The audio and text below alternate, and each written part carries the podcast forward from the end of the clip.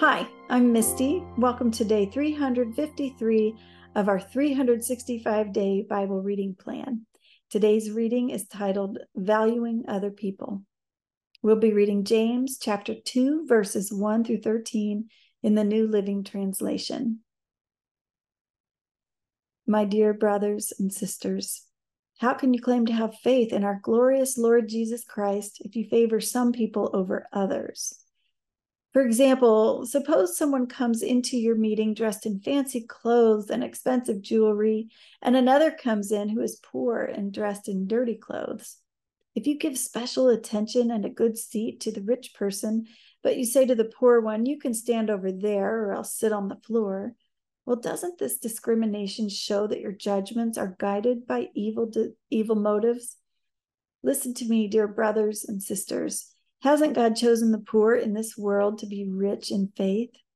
Aren't they the ones who will inherit the kingdom he promised to those who love him? But you dishonor the poor. Isn't it the rich who oppress you and drag you into court? Aren't they the ones who slander Jesus Christ, whose noble name you bear? Yes, indeed, it is good when you obey the royal law as found in the scriptures.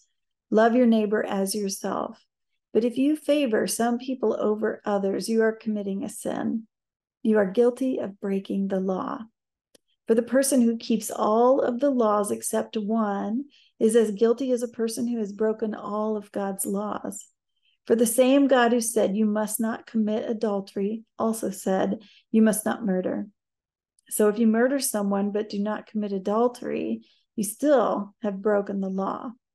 So, whatever you say or whatever you do, remember that you will be judged by the law that sets you free. There will be no mercy for those who have not shown mercy to others. But if you have been merciful, God will be merciful when he judges you.